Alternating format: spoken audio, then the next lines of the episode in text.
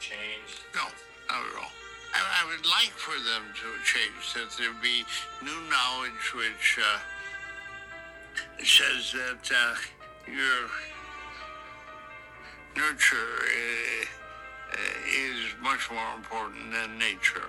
But I haven't seen any knowledge, and uh, there's a difference on the average between blacks and whites on IQ tests. I would say the, the difference is uh, uh, it's genetic.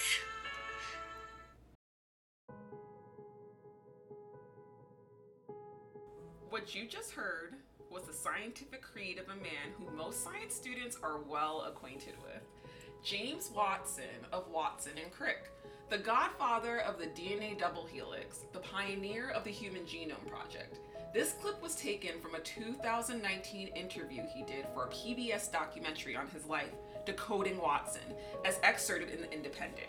Race has been concluded to be a social construct rather than a biological one. Yet and still, myths persist about the genetic differences between racial groups, and this is especially evident in how we discuss health disparities. Medical researchers still cling to racial designations and how they structure their studies, even though the science does not support significant genetic differences between racial groups. They actually posit that racial groups, specifically black and white, are more similar genetically than they are different. Where does the confusion begin? Again, we're going to waltz into the past and do a bit of sleuthing. Given all the recent discourse about health disparities, we felt it timely to dive into some of the history and its shady pseudoscience that informs our present day study and understanding of these health disparities. You are listening to A Medical History in Color.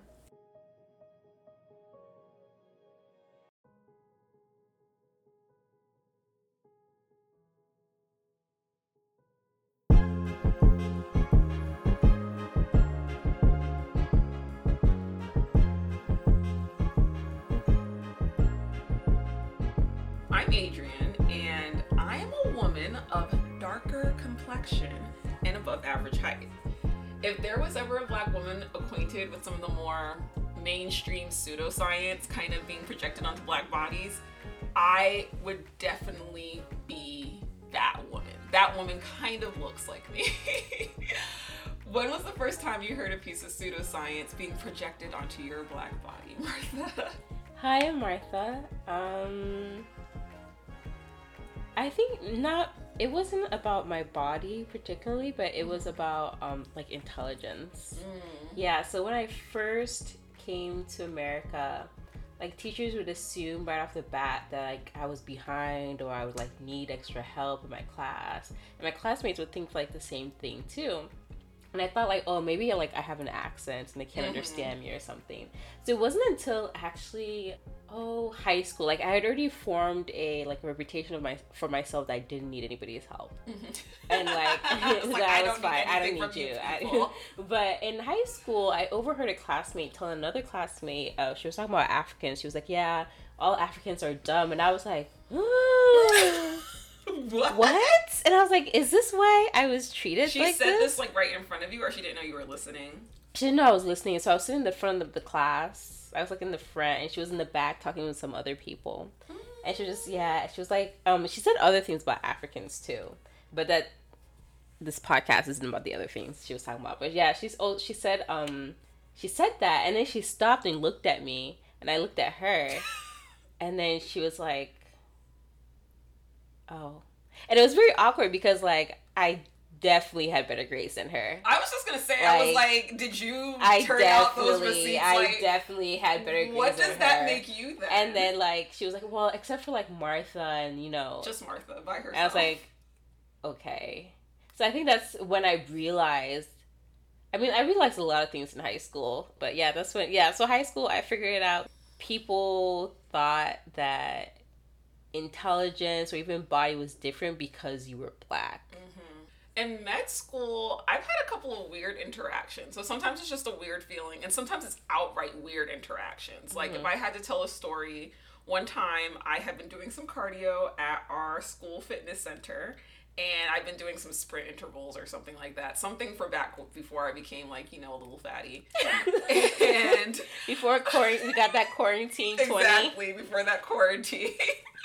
and um, this woman comes on to me after I finish my intervals, and she's like, "You just look so strong and just so powerful." And this is like an older white woman, and she's not being hostile. She's not doing anything that's outright like, eh, like icky. But it made me feel icky. You know, she's like, "You're so strong and so powerful." I just, and then she exclaims, "I wish I could just be black."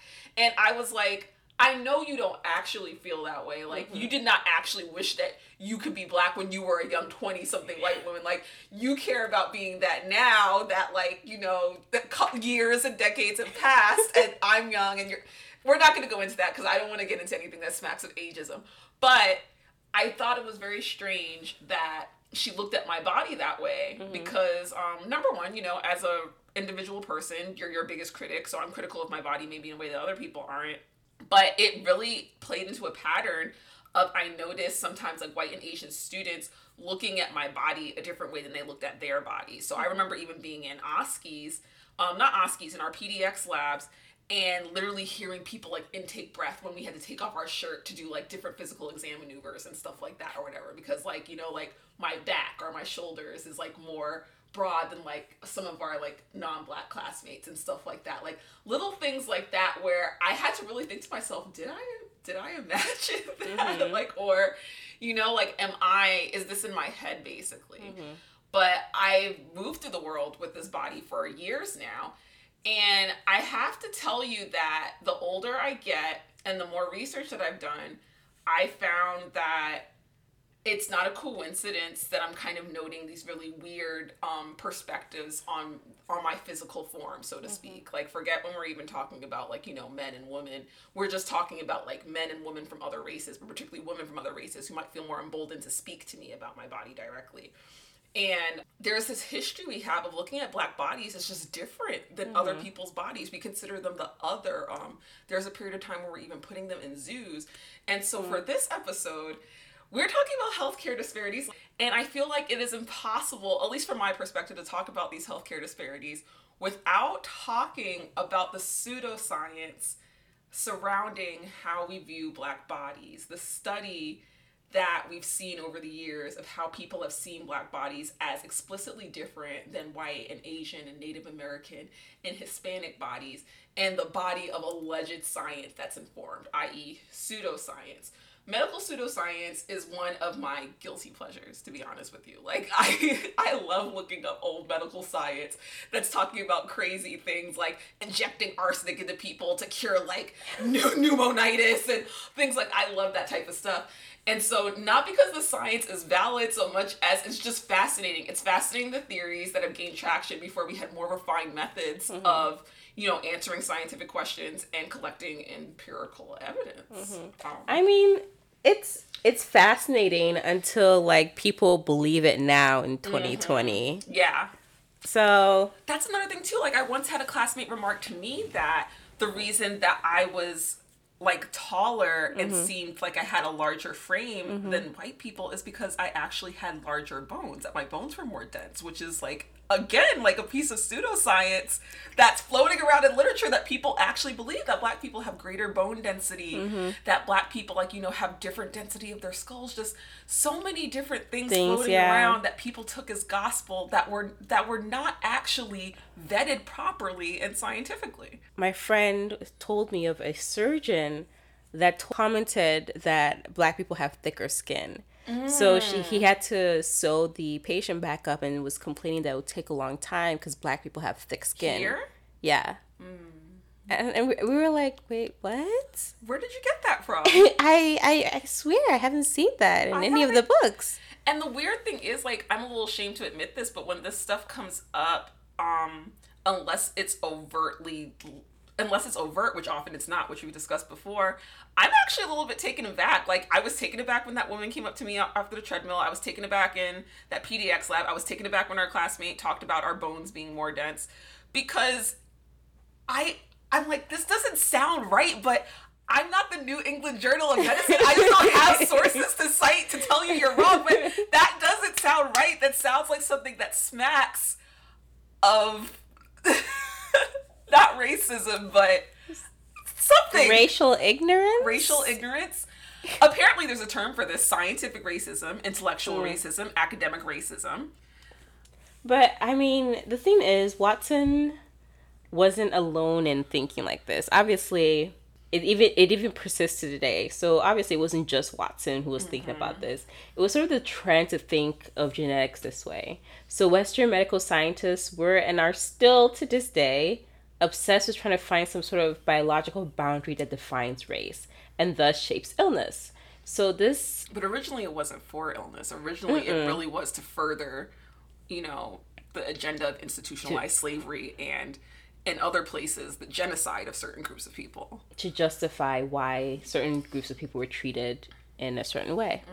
hmm So, I mean, it's, it exists today, but it's not as overt as it was back then, putting people in zoos and things uh-huh. like that. But it's more subtle in scientific study and literature. Uh-huh. So, what some old school white researchers might call genetics, the rest of us now recognize as pseudoscience. So, pseudoscience is defined as a collection of beliefs or practices mistakenly regarded as being based on the scientific method. The uh-huh. key word being mistakenly. hmm The thing is, pseudoscience has a really long international history. So there's many contributors throughout different eras to pseudoscience. Pseudoscience is not the intellectual property of just the US or just Nazis or whatever the case might be.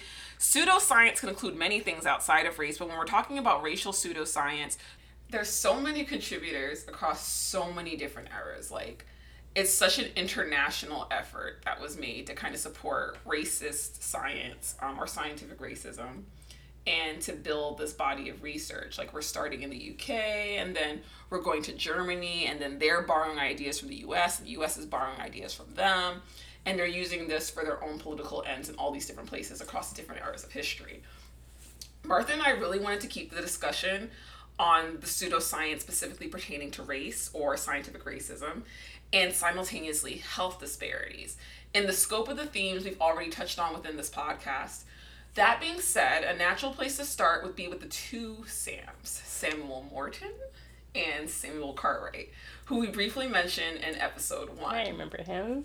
Samuel G. Morton. So this dude is literally like the pinnacle of crude measuring, race measuring to a certain extent. Like when you think of, oh, telling the difference between races and these really crude, politically incorrect ways of doing that, mm-hmm. Samuel G. Morton is probably who you're thinking of without realizing it. So this dude, he believed that mankind fell into distinct groups based on their skull size and their shape. So he basically collected all these skulls from different continents Egyptian skulls, Swedish skulls, whatever and was me- measuring the circumference of these skulls and trying to place these skulls into neat racial groups or distinct racial groups based on the circumference of their skulls. And naturally, his hypothesis was that white people were more intelligent, so mm-hmm. they had larger circumference skulls. Naturally. So from there, he developed a hierarchy with black people and their smaller skulls at the bottom, and Caucasians and their larger skulls at the top. And he published these findings in his works between 1839 to 1849. And it's a work starting with the name Crania, like Crania Egyptica or something of that nature. So, for instance, he figured Egyptians were white because their skulls were larger. And everybody likes to think of themselves as being likened to the Egyptians, which are the pinnacle of civilization. And, mm-hmm. you know, like there's there's white scientists who are not going to let that go at this point. So, Morton is also credited with creating the school or the American School of Ethnography. So, this is a school of thought that will become the foundation of pseudoscience and scientific racism. This man, he was not considered a hack at the time. He was well educated by some of the finest institutions in this country. I believe that he was from Harvard. And he was a respected physician and scientist in his day. The South, and by extension the US, would come to owe their entire way of life to his work. It was the basis by which scientists asserted black people were genetically inferior and suited to their position as slaves. His work gained even more traction with some of his faves, or his fans rather, published tribute to him in 1854. So he had these fans that They're admirers of his, and they published their own tribute to his work in 1854. That's crazy. he has like a fan club. Yes, Wow. exactly. Like people ate this up. They loved this because it really played into some ideas of ego or, or played into the ego that said that there's something genetically special about me. Mm-hmm. And at this time, that me is white people. And so, in this tribute, Types of Mankind, the authors attempted to distill the entire human race down to three distinct groups, with those groups being Caucasians, again at the top, the middle, which is like a yellow group of people that I guess is vaguely supposed to be related to Asian people, and then at the bottom, again, black people. So, men like Sam Cartwright, while racist in their own right, they're following in Morton's footsteps. Which was considered actual science. Yes, exactly. Like mm. they're looking at Morton's work and they're inspired by Morton's work. And they're led by an ego driven desire to find more evidence showing that white people were the superior race. Wow. So the Louisiana State Medical Convention selected Samuel Cartwright, who was a pro-slavery advocate, to be their committee chair. I remember we talked about Samuel Cartwright in episode one. One, hmm and this was the committee that was tasked with investigating and reporting diseases that were unique to Black people. So this is where he makes up his, you know. Mm. Okay, so we'll get into it. So Dr. Cartwright claimed that Black people were like very different physiologically from white people. We had smaller brains, we had more sensitive skin, which was weird, which is weird because now the theory or the belief is like black people are less sensitive to pain, mm-hmm. which is I thought it was interesting. But yeah, so he believed that black people were more had more sensitive skin and had an overdeveloped nervous system. Which is weird because we have smaller brains. And then there's later literature that said we had underdeveloped nervous systems. But at this mm-hmm. time, he's saying we have overdeveloped, Overdeveloped. nervous systems, which mm-hmm. makes us prone to like, you know, being whimsical and easy easy to stimulate, I guess. I guess. I mean, he. We'll get into him. Mm-hmm. Okay, so these unique traits, he claimed that they gave black people a high propensity for servitude. So these were scientific, quote unquote, evidence and scripture. So Dr. Cartwright argued that the Negro is a slave by nature and can never be happy in any other condition. Oh. Oh. Did he Yeah. ask? Was there any qualitative analysis that he did of Did this? he ask anybody? Like, do you enjoy being a slave? But if he had asked and we said no, that would just be the disease. obviously Yeah. obviously so he created this um he created different diseases so that we talked about it during episode one there was the free man's disease called drapetomania and this disease was supposed to explain why slaves would run away and he said a runaway slave is mania mad or crazy the cause in most cases that induces the negroes to run away from service is as much disease of the mind as any other species of mental alienation and much more curable as a general rule. So when uh, someone ran away from slavery, instead of thinking like maybe they didn't like being slaves and being whipped and being treated like animals, you decided that they had a mental disease.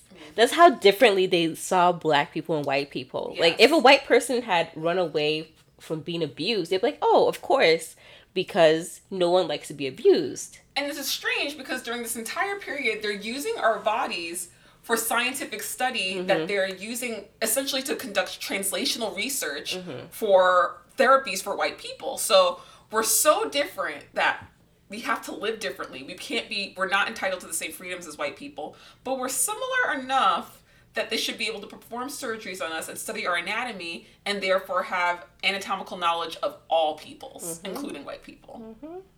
Hmm. Okay. Yeah. So these men, specifically Sam Morton, now they're basically considered a case study in how unconscious biases can affect data collection.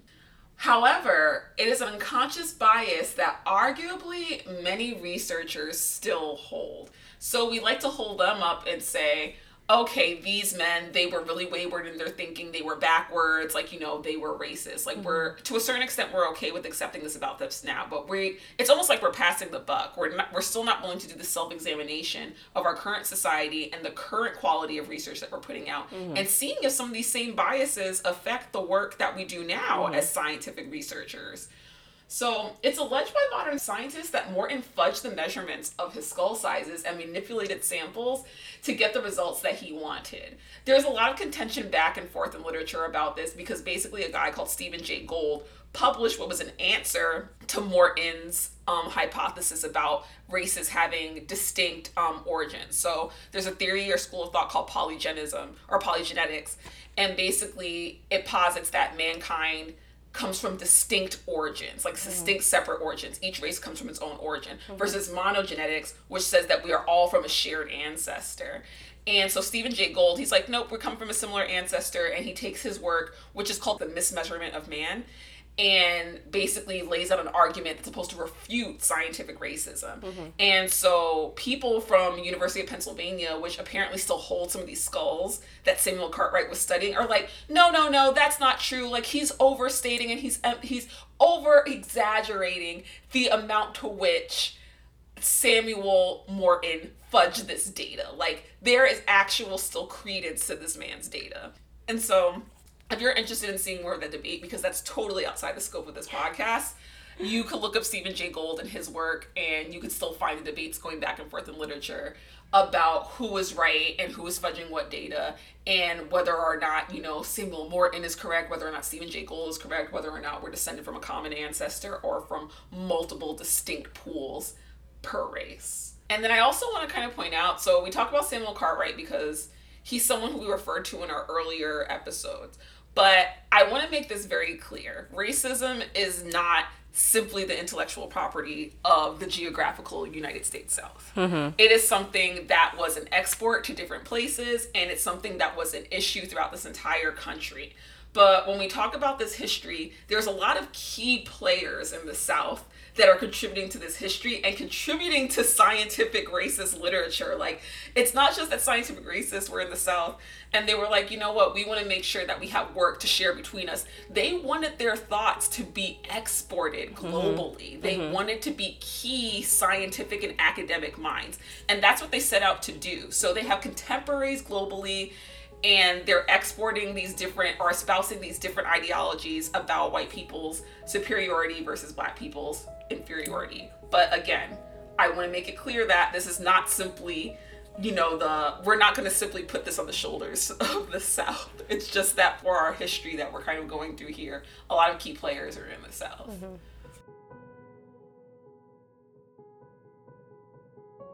So, in this particular instance, I remember sitting in um, a Zoom lecture. It was um, on a urology topic, and the faculty member was talking about um, one of the autoimmune glomerulonephritis diseases, and I, I believe it was FSGS.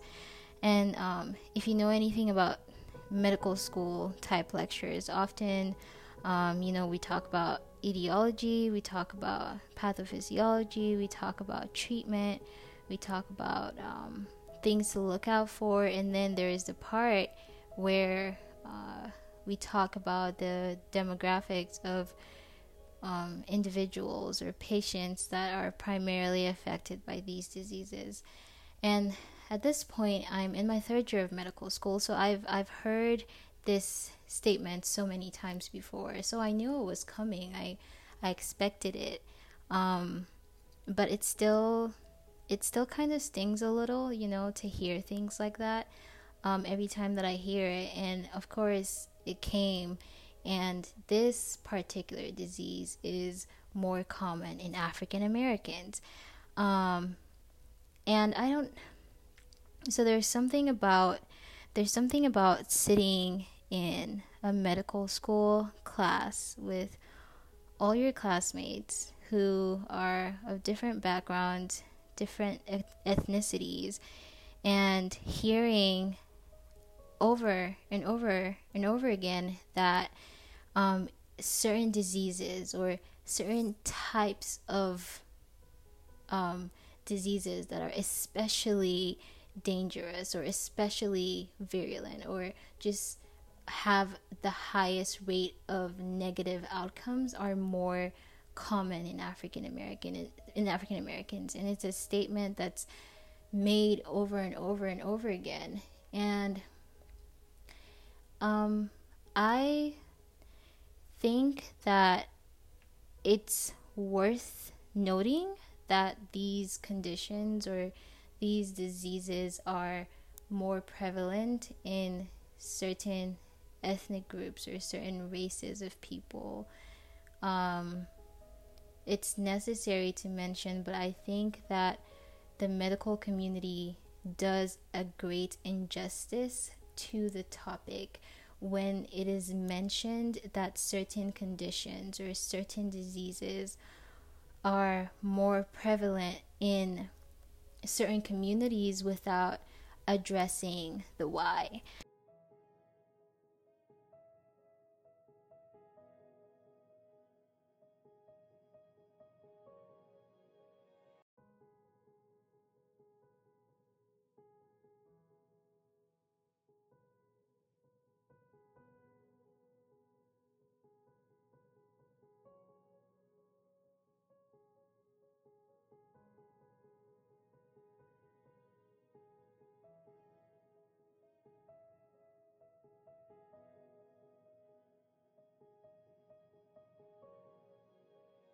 So, belief in our intellectual inferiority as black people shaped how people studied the rest of our body, essentially. You would think that it would start and end with our cognitive capacity, but basically, they took how, or scientific racists, academic racists, took how they saw our intellectual capacity and extrapolated that to the rest of our biological being. So, in sickness, white physicians would come to blame our poor genetic composition for any and every ailment. I can give you a couple examples of this that we also talked about in the first episode. Mm-hmm. Pellagra. So we know as medical students, and for those who are not medical students, pellagra is a vitamin deficiency, niacin specifically, and so it's going to give you these lesions on your gums along with a couple of other sequelae. But it was not until 1914 that pellagra was revealed by a Jewish physician scientist to also affect white people. That entire time, they thought that pellagra was just for black people. They thought that it was just affecting black people specifically. And then even when this Jewish physician scientist basically revealed that after he did an experiment on white inmates and was able to induce pellagra in them by, mm-hmm. of course, starving them of niacin, people ignored that. They didn't like that. They didn't want to hear about that. So, Not only did he abuse these poor inmates, they right. just he abused them for nothing. They didn't exactly. want to listen to him. Okay. Nobody wanted to hear that, and so pellagra was still a widespread a widespread public health problem until the 1940s, and still thought of exclusively as a black disease. Another place that we see this is actually with syphilis. Mm-hmm. So there's a quote in medical apartheid I remember seeing where the black people are referred to as a uniquely syphilis soaked race, quote unquote and people will posit different reasons for why we had syphilis, but primarily it's because genetically we were more prone to promiscuity. Mm-hmm. Go figure.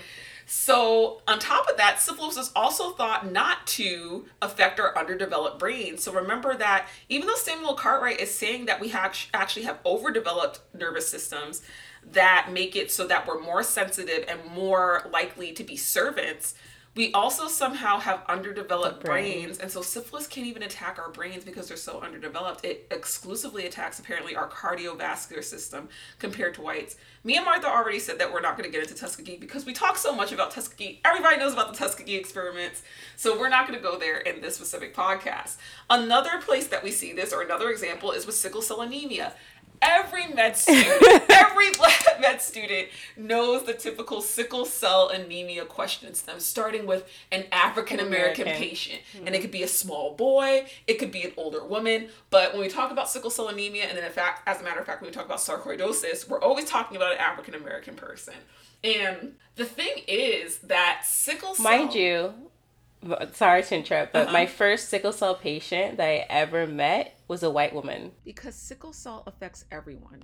And by everyone, I mean everyone who is descended or descended from those who have genetics that basically follow the distribution of the Anopheles mosquito or areas that are endemic to the Anopheles mosquito because the Anopheles mosquito is the vector for malaria and sickle cell trait confers a certain level of immunity against malaria. So when we're talking about people who have sickle cell, we're not just talking about black people, we're talking about several groups of people who live in proximity to the vector. The thing is that the first case study on on sickle cell anemia was published in 1910, and it was a wealthy black dental student from Grenada who came in, and basically a black intern got his case and was like, "Oh man, he has these this these unusual symptoms, and he has these weird shaped blood cells on smear." Mm-hmm. And so he notified the white cardiologist he was looking um, that he was working for, and that white cardiologist took that case and published it without including the intern. So he didn't credit the intern at all. And so he called it, I think if I remember correctly, like Miller's anemia or something like that, because that was the name of the physician. But this is how we got sickle cell anemia. The first case study was published in 1910. And when he published that case study, he essentially said that it was specifically a disease that affected black people.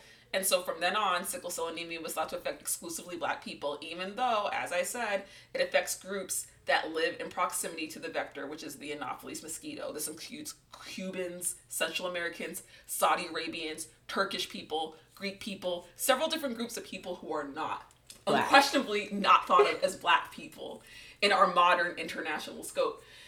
And when you really look at this also, sickle cell only 0.5 or under 0.5% of black deaths are attributed to genetic conditions like sickle cell anemia. Yet we talk about this like this is some sort of scourge on the black community. And this is and this is what we primarily see black people come up in our question stems, come up in our education when we're talking about sickle cell anemia.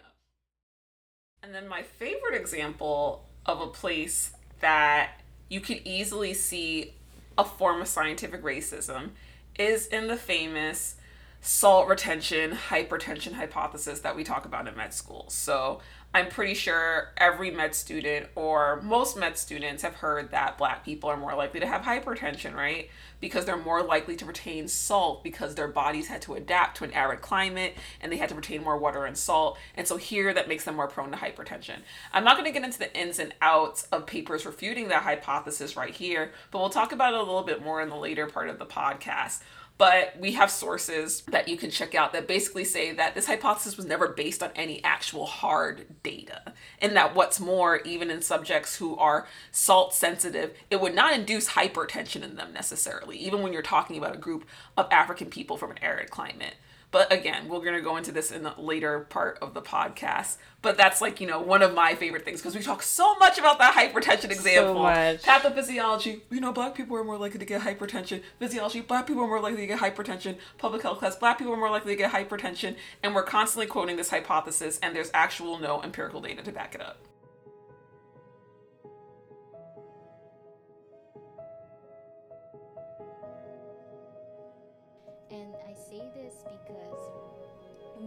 To paint with a broad a broad brush or to make it seem like this does not happen to other minority groups as well. But I have seen um, several instances where, you know, professors will say, take for one example, um, uh, gastric cancer is more common in um, people who are from certain Asian um, backgrounds or certain Asian ethnic groups, and that's because of a higher, like culturally, you know, smoked foods are are uh, part of like their diet, or because culturally this or culturally that, or um, they'll say things like, you know.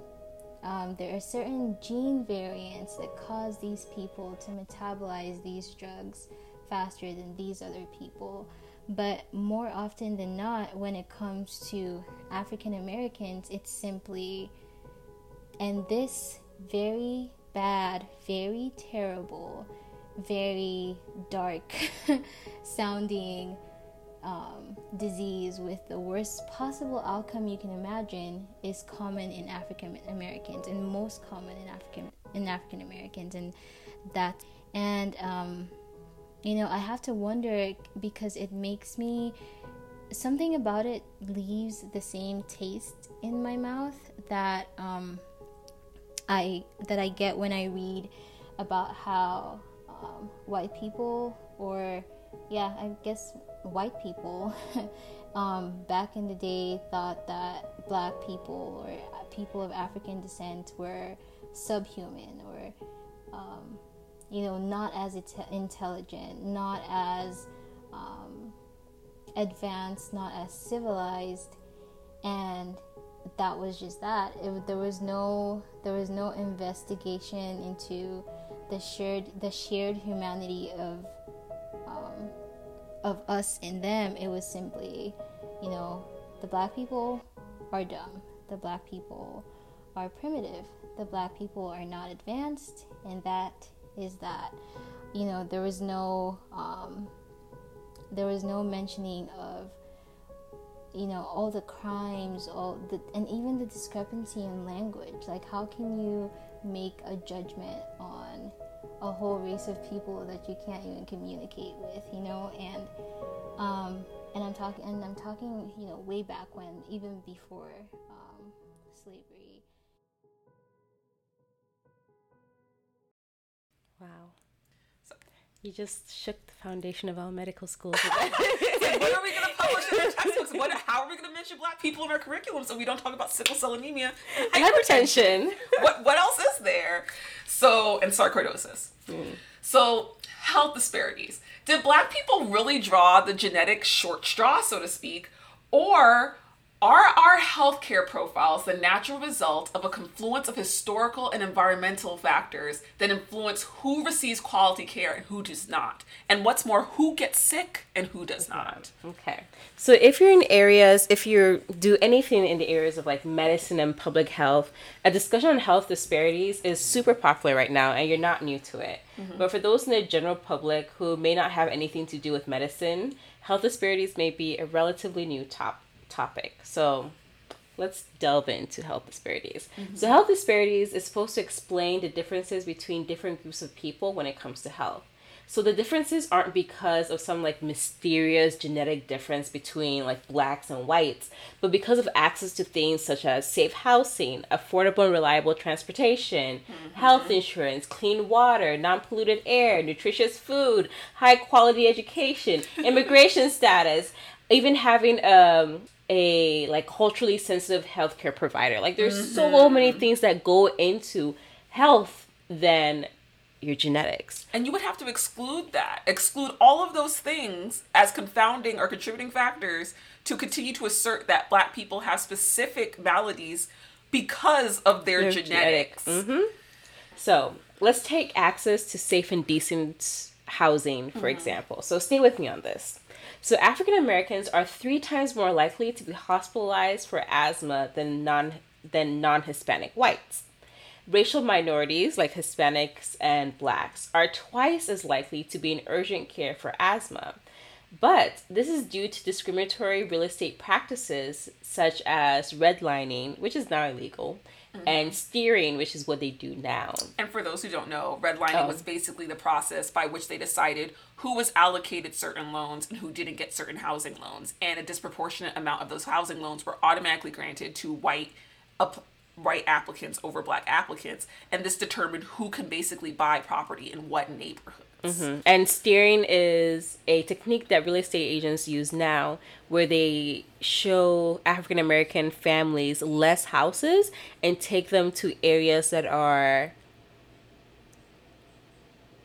how should I say this? More suited to more suited, quote unquote, suited to an African American family. My parents were actually the victims of steering. There was actually a really um, thorough piece published about Long Island real estate mm-hmm. where they were basically catching real estate agents on camera, on video camera, on recordings, talking to white customers versus black customers and the different things they were telling them about certain neighborhoods. Mm-hmm. My parents actually used to remark on this all the time when they were first buying a house on Long Island that they can tell that they were not being shown certain properties mm-hmm. versus white applicants because the idea was they wanted to keep black applicants in certain places. And if you look at the town that I actually, my parents ended up buying a house in, mm-hmm. it's a predominantly black town and white people have moved further out on Long Island. And so when you look at how real estate agents choose to show houses, they are more likely to show white people those neighborhoods where there is a greater density of white people and then show black people and Hispanic people moving from Brooklyn, the Bron- Brooklyn, Bronx, Queens, mm-hmm. specifically places in Long Island that already have a greater density of black people. Which is really weird. I mean, not to get off topic, but it's really weird because you would think that real estate agents would be like focused on making money. making the Like. I would. That's what I would do. Like I'm just trying to make money, but eh, that's weird. And they were less likely to do credit. There's so many things that were revealed in that article, but like one of the things that also came up was they were less likely to do credit checks on white applicants, whereas they required black people to submit proof of good credit in order to even show them houses. Wow. Okay, but we're getting off track. Back to health disparities. so, because of these sort of discriminatory real estate practices, large populations of African Americans had to live in segregated homes that were unstable and inadequate. Mm-hmm. In fact, there's a positive correlation with repeated hospitalization of childhood asthma with crowded housing conditions, largest number of racial minorities, and highest neighborhood level poverty. So these types of homes have issues with their windows, their walls, their plumbings, allergies from dust mites, fungi, respiratory irritants, just a bunch of different things. Mm-hmm. And what this fun, this is funny because this actually fits with a conversation I had with an admission official when I was applying for medical school. Basically, I was doing my master's at Hopkins School of Public Health or the Bloomberg School of Public Health at Johns Hopkins, and one of the people interviewing me for a school in South Carolina asked me if I basically was aware of the school's history as far as how they interacted with the minority members of their community. And one of the things that came up was actually they enacted this lead study where they didn't get consent of the patients or the children in these homes, they didn't get consent of the families, and they didn't inform the families that there was lead in the walls of these homes, but they used them to basically do a study and they had their own deal with the contractors and public health officials in the area to essentially collect data about how lead poisoning affects children. And these were almost not exclusively black children, but mostly black children because this is Baltimore. So when you say that, when we talk about these healthcare disparities, yes, some of them are the result of choices or cultural choices or culturally driven choices, Mm-hmm. but a lot of them are due, or a huge bulk of these health profiles are due to actual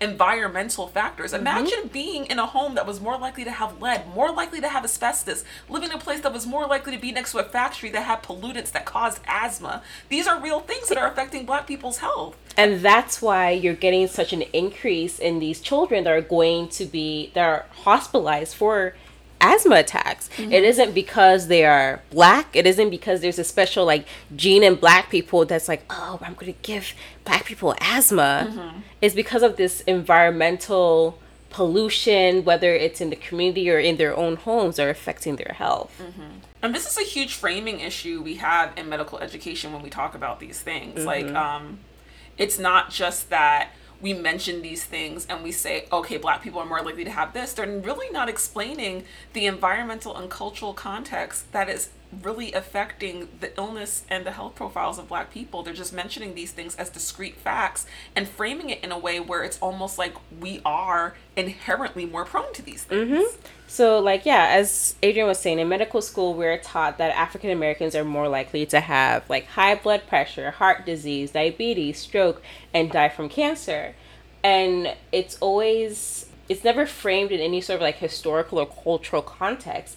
It's always that African Americans is the risk factor of mm-hmm. having blood, high Being blood pressure African American is the risk is factor. the risk factor which and um, so in addition to like your other risk factors like smoking bad diet not exercising we're taught that african american just by the just because my mel- melanocytes produce like more melanin or better quality melanin like i am prone to these diseases Yes. which like to me sounds crazy right mm-hmm. like does that make sense to you it would make sense if somebody were actually providing concrete data to back this up to show me where the genetic like you know focal point is of some of these things. But mm-hmm. this is more honestly like a hypothesis. This is more okay well we think this is why black people have this issue because mm-hmm. we don't have any other information to say that it could be another problem. Mm-hmm. So I mean, I sort I sort of understand because there is data that shows that African Americans are more likely, at least okay. So African Americans ages thirty five to sixty four are fifty percent more likely to have high blood pressure than white Americans, mm-hmm. and we're also twice more likely to die from heart disease than whites. Mm-hmm. So I mean, if you followed this sort of data, if we aren't looking deeply enough, we could assume that it's an issue with African Americans. But many of these diseases are lifestyle diseases, right? Mm-hmm. So if you did things like eating healthy, exercising, getting regular checkups, you could eliminate these diseases. But many of the neighborhoods that African Americans live in don't have gyms, parks, supermarkets, you know, Trader Joe's, mm-hmm. farmers markets. They don't have access to these things. So, and even if they do have access to, like, let's say a small market, healthy food is expensive. Like mm-hmm. A kale, avocado, avocados in California, like. Well, Well, we- the idea is people have done separate studies showing that these foods are not necessarily more expensive, Mm-hmm. but there is definitely a dearth of quality produce Mm-hmm. in black neighborhoods, and that's a whole- like a, that's a whole separate study um, left over from my public health days. But like there um i can even now in med school there are different walmarts right and there's a walmart that is in a like like a less nice neighborhood. Mm-hmm. And when i walk into that walmart the walmart is huge right? Mm-hmm. But their produce section is tiny. Yes. and the amount of stuff that they have like everything like let's say the bananas the but all the bananas are overripe. There are barely any there's barely anything to begin with. Mm-hmm. And the quality is just poor. And this is the kind of stuff that they have for the predominantly hispanic and black neighborhood but when i go like closer to campus where it's like more affluent yes, there's so much produce. Yeah. There's magically all this fresh fruit and vegetables. The little sprinkler things is like putting the water on it and making it look nice. I'm like, wow. And have you ever noticed also that when you look at these neighborhoods, so if you look at minority neighborhoods versus affluent neighborhoods like Loma Linda, for instance, there is a increased in density of advertising of fast foods and things that affect mm-hmm. these healthcare profiles in minority neighborhoods. So mm-hmm. corporations are actually preying on minority neighborhoods. I remember hearing a classmate actually mention this in one of our Bible classes. Um, not specifically the increased density of advertising because that's what I answered his comment with. But his comment was essentially that how much of this is independent choice on the on the um shoulders of African American people. If they were just making better choices, they would probably have better health. So how much responsibility are we supposed to take as a society for the choices that these people are making?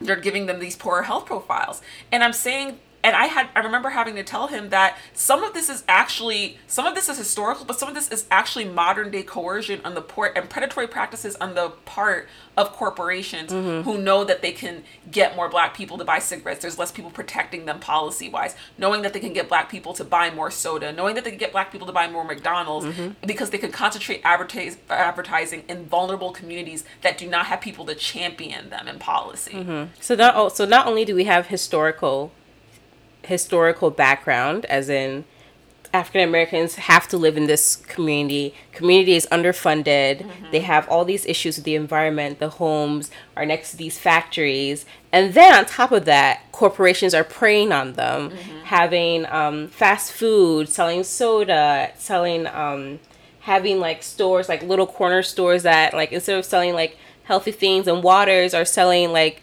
alcohol, um, promoting cigarettes. Um, what else is there? Having less fresh produce, and when you do have fruit, um, fresh produce, it's like bad, poor quality. So all of this is playing a huge role into why African Americans are more likely to have these diseases. So it's not necessarily because of some genetic issue with African Americans, but Our genetic shortcoming. our our our genetic shortcomings, but it's because of what society in the past and current are doing to our communities. And I think to to blame African Americans or to blame a race for these diseases is just lazy science. It's lazy science and it's a vestige of scientific racism. It does make me feel like they're saying black people or African Americans are just susceptible to the worst of the worst kind of conditions you can imagine. And they just are because they are. There is no explanation. There is no reason. They're just sicker. They're just sicker. They're just sicker than everyone else. And I mean, I don't agree with that. I don't think that that's I don't think that's fair. I don't think that that's just and I don't think that the medical community has treated um, has treated the subject of these health disparities in African American or black communities justly. And I feel like we have a responsibility, both us as black physicians and the medical community is at large, to right this wrong.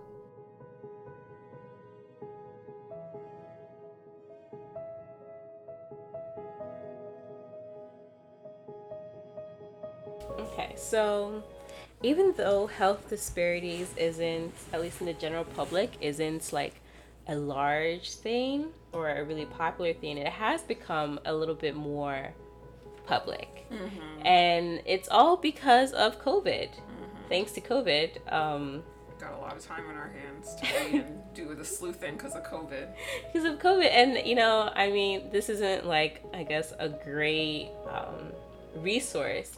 But I've been seeing like on Shade Room, they would like sometimes publish little articles about how black people are dying more from COVID and I'll see like the comments of like people being surprised and mm-hmm. I mean this leads to like conspiracy theories but there there are reasons for this and it's because of health disparities. Mm-hmm. It's black and Hispanic people because mm-hmm. Hispanic people are being affected by some of the same real estate factors, environmental factors that black people are. Mm-hmm. And also I mean currently Asians are also facing um, physical like attacks and abuse because of COVID. So COVID has really like messed people up, mm-hmm. but they're acting. But minority people, minorities, yeah, you know, who are not rioting and which yeah which sounds really crazy because i was thinking like why are people are people while people are attacking asians because of the virus you have people rioting with guns. While Asian countries have actually had a more robust response and effective response to COVID 19, and we're basically carrying on like a country that has no public health infrastructure. This is actually getting more political. so we'll just stop there. let's, let's okay. Let's back to health disparities in COVID. So a few weeks ago, public health officials and physicians of color were calling for like more race specific numbers pertaining to COVID 19 mm-hmm. cases and fatalities. And because of COVID, it's been shedding light on health disparities. So in New York, black people make up 22% of the population, but are accounting for 28% um, of the deaths from COVID 19. Mm. And in Chicago, African Americans make up 30% of the population, but are accounting for 50% of the COVID cases mm. and almost 70% of the deaths seventy percent, which is ridiculous. That's ridiculous. In Michigan, the back the black population is only fourteen percent. Michigan's my home state. Okay, it's only fourteen percent. Um, but they're making up 33% of the COVID cases and 40% of the COVID deaths. In Louisiana, it's even worse. My goodness. Okay, so in Louisiana, the black population is 32%, but 70% of COVID deaths or COVID related deaths are black people. And I can only imagine what Louisiana's national response has been because I actually don't know off the top of my head, but I could hazard a guess as to what their actual statewide response has been to this, being that it is a very red state. But again, that's a little bit more political than we should probably be getting. So it's crazy that it took a pandemic to bring light to health disparities or what health disparities is doing to minority populations. Right. Mm-hmm. And some people, as with other disease diseases that we've talked about, may try to explain explain this as a um, as a race thing or just black people are more susceptible genetically susceptible to covid but if you go deeper there more there's more truth to be had mm-hmm. There are several reasons for african americans while they're why they are disproportionately affected with COVID-19 compared to white Americans.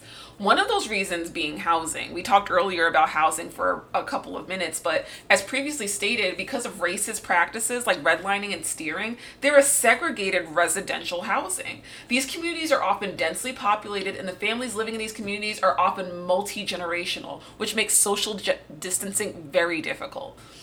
The hotspot for viruses are prisons. Prisons, meat plants, blue collar places, basically, and then places that have these marginalized groups of people that we don't really take care of as a society. So, Cook County Jail had an outbreak where almost 400 detainees and 200 correctional officers were infected.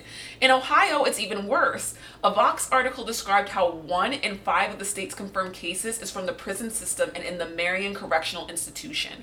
73% of the inmates test positive for the virus. And guess who makes up a disproportionate percent of inmates? African Americans. Again, due to racist policy, mm-hmm. if we're mm-hmm. really getting into it. But when you look around, who are the essential workers that have to continue to work despite this pandemic? Minorities. About 25% of Hispanic and Black workers are in the service industry. Compare that to just 16% of non Hispanic whites. When we look in hospitals, African Americans make up 30% of licensed and practical and licensed vocational nurses. So these are the people who are making up your healthcare infrastructure. You know, you see these people kind of go off on Twitter and get kind of smart mm-hmm. at the mouth talking about what we can do in med school, what we can do in nursing school, what we can do in PT school. But these are the people who are servicing them in the pandemic. These are the people who are their essential workers and are their frontline healthcare workers. Mm-hmm.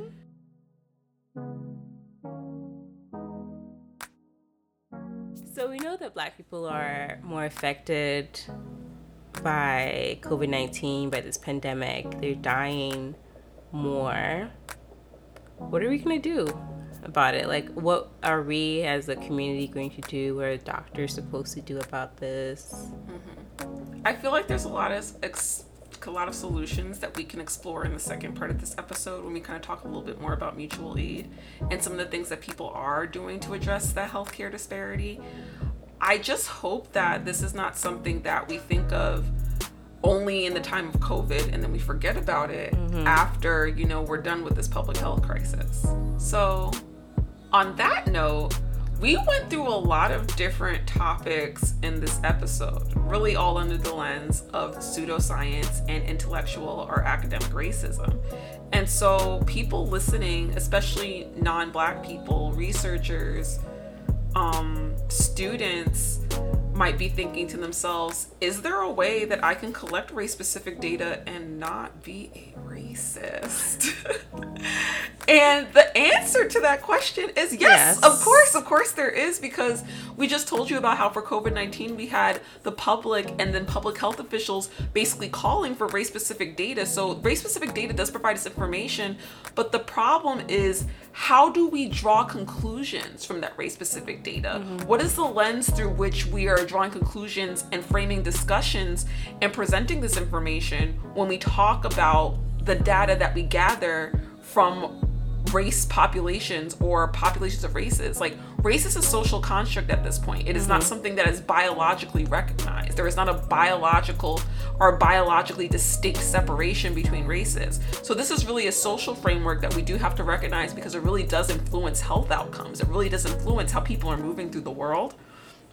And so with that being said, there is a way to collect race specific data and to carry out research without necessarily postulating that the reason that you're observing the differences that you're observing are specifically because of black people's genetics mm-hmm. especially mm-hmm. when you do not have evidence to support right. that because when you don't have evidence to support that you have to wonder from where are you drawing that idea is it necessarily ill intentioned is it just lazy scientific thinking or is it a subtle stereotype that you have about the biological fitness of black people and the black subjects that you're studying? And so that's what we kind of wanted to leave this conversation with because honestly, there's a lot of things that we wanted to discuss about healthcare disparities in our next episode, too.